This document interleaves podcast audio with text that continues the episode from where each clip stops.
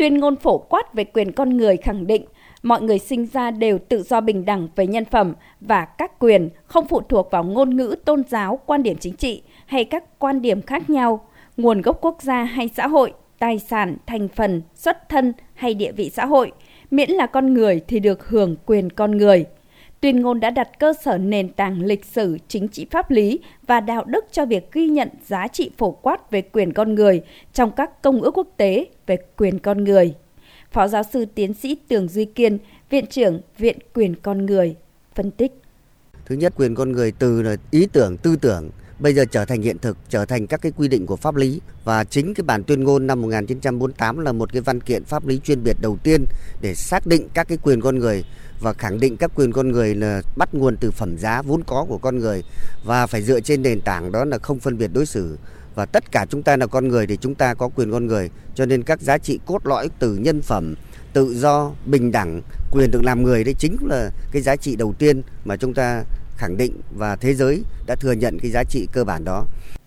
ở Việt Nam, các nguyên tắc và giá trị về quyền con người, về tự do dân chủ được quy định và thể hiện – ngay trong tuyên ngôn độc lập ngày 2 tháng 9 năm 1945. Chủ tịch Hồ Chí Minh đã kế thừa phát triển tư tưởng quyền tự nhiên của mỗi cá nhân thành quyền đương nhiên của mọi dân tộc để khẳng định rằng quyền con người luôn được gắn liền với quyền tự do độc lập của dân tộc. Từ bản tuyên ngôn độc lập đến nay, Việt Nam đã đạt được nhiều thành tựu trong lĩnh vực nhân quyền, trong đó có việc đưa toàn bộ những vấn đề liên quan đến nhân quyền, quyền của người dân vào pháp luật, xây dựng nhà nước pháp quyền, xã hội chủ nghĩa. Đặc biệt, Hiến pháp năm 2013 đã khẳng định có 36 điều liên quan đến quyền con người, quyền công dân. Tiến sĩ Nguyễn Sĩ Dũng, nguyên Phó chủ nhiệm Văn phòng Quốc hội khẳng định,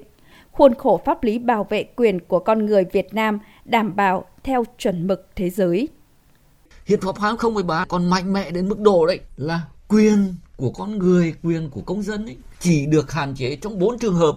Đó là vì quốc phòng an ninh, vì trật tự an toàn xã hội, vì đạo đức và vì sức khỏe cộng đồng. Ngoài bốn trường hợp đó không có cách gì để hạn chế quyền con người theo hiến pháp của chúng ta cả.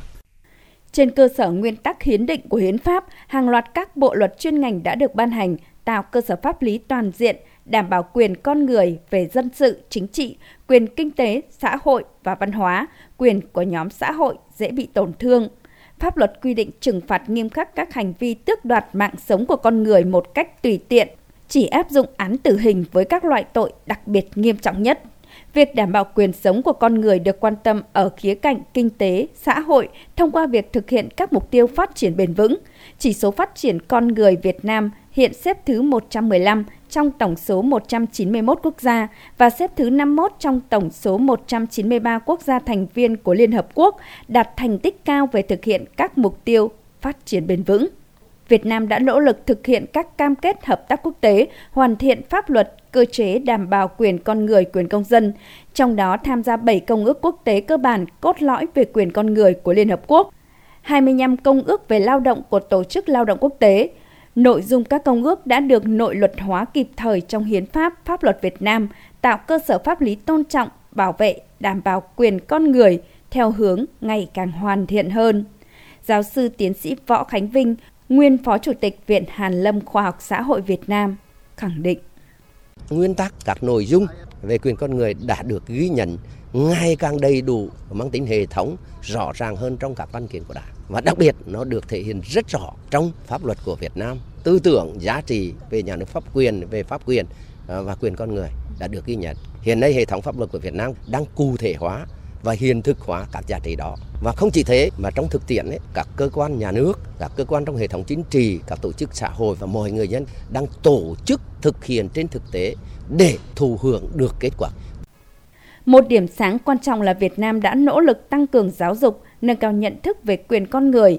Sau 6 năm triển khai đề án đưa nội dung quyền con người vào chương trình giáo dục trong hệ thống giáo dục quốc dân, nhiều cơ sở giáo dục đào tạo trong hệ thống giáo dục quốc dân đã triển khai tích hợp, lồng ghép nội dung quyền con người vào chương trình giáo dục đào tạo.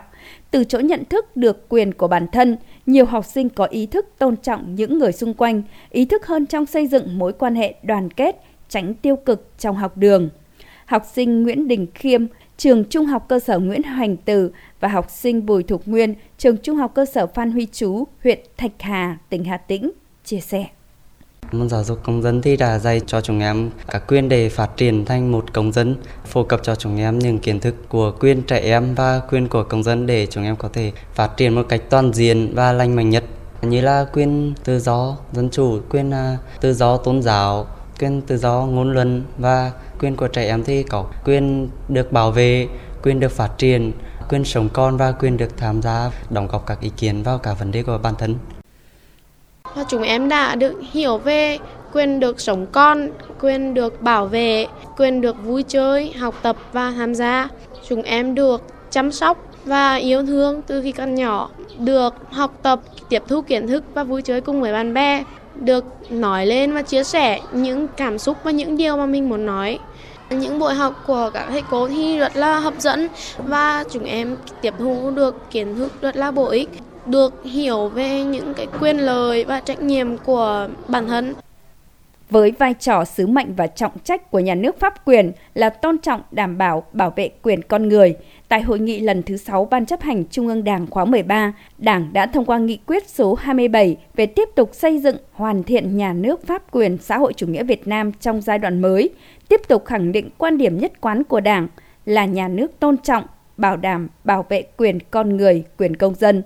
Đây là những định hướng quan điểm tầm nhìn quan trọng cho việc công nhận tôn trọng, đảm bảo, bảo vệ quyền con người trong quá trình xây dựng, hoàn thiện nhà nước pháp quyền, xã hội chủ nghĩa thực sự của nhân dân, do nhân dân và vì nhân dân.